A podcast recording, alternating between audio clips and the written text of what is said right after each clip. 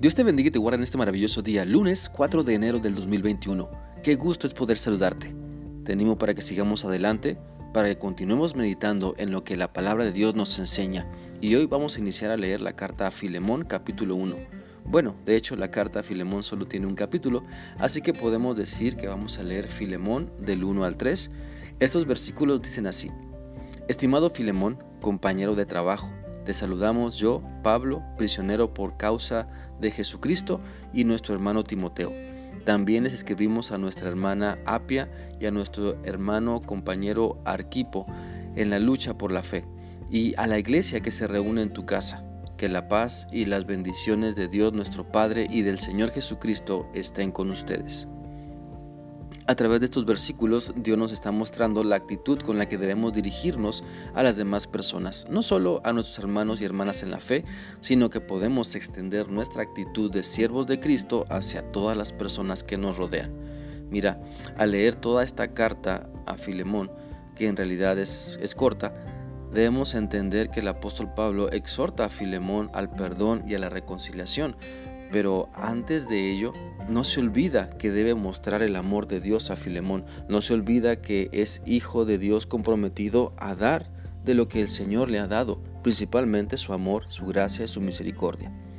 Así que esta actitud debe hacernos ver que necesitamos arrepentirnos delante de Dios por esforzarnos muchas veces en maltratar y juzgar y hablar mal de las demás personas como si Dios avalara nuestro mal comportamiento.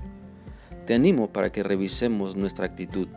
Saquemos las espinas y los martillos de nuestras palabras antes de decirlas y demostremos el amor de Cristo con valor y con fe. Por lo tanto, que tus palabras el día de hoy y siempre demuestren que estimas a las personas, que son importantes, que te gozas porque les va bien o que lloras con ellas en su sufrir, que las apoyas, que te interesa lo que pasa en sus vidas. La Biblia dice en Santiago 2.8, lo que ustedes deberían hacer es cumplir la ley que rige sobre todas las demás, tal como está en las escrituras. Ama a los demás como te amas a ti mismo. Mira, también nuestra actitud debe reflejar que valoramos el esfuerzo que otras personas realizan al trabajar junto con nosotros en la obra de Dios. El apóstol Pablo llama a Filemón compañero de trabajo. Esto implica que reconoce el esfuerzo, reconoce el amor a Dios, reconoce que Dios le usa, reconoce que a pesar de las imperfecciones hay disposición y entrega por seguir y servir a Cristo. También debe ser nuestra actitud el reconocer lo bueno que otras personas hacen dentro de la obra de Dios. No seamos perversos que solo señalan los errores. Mostremos amor al reconocer los avances que otras personas se esfuerzan por tener, porque lo están haciendo para Cristo. Por lo tanto, pide a Dios que te dé la capacidad de seguir colaborando en servir y edificar a otras personas. Valora lo que Dios te ha dado, valora a las personas que Dios ha colocado junto a ti. No seas un destructor necio que usa palabras ásperas o una actitud malvada. Mejor construye sobre la roca de salvación que es Cristo Jesús.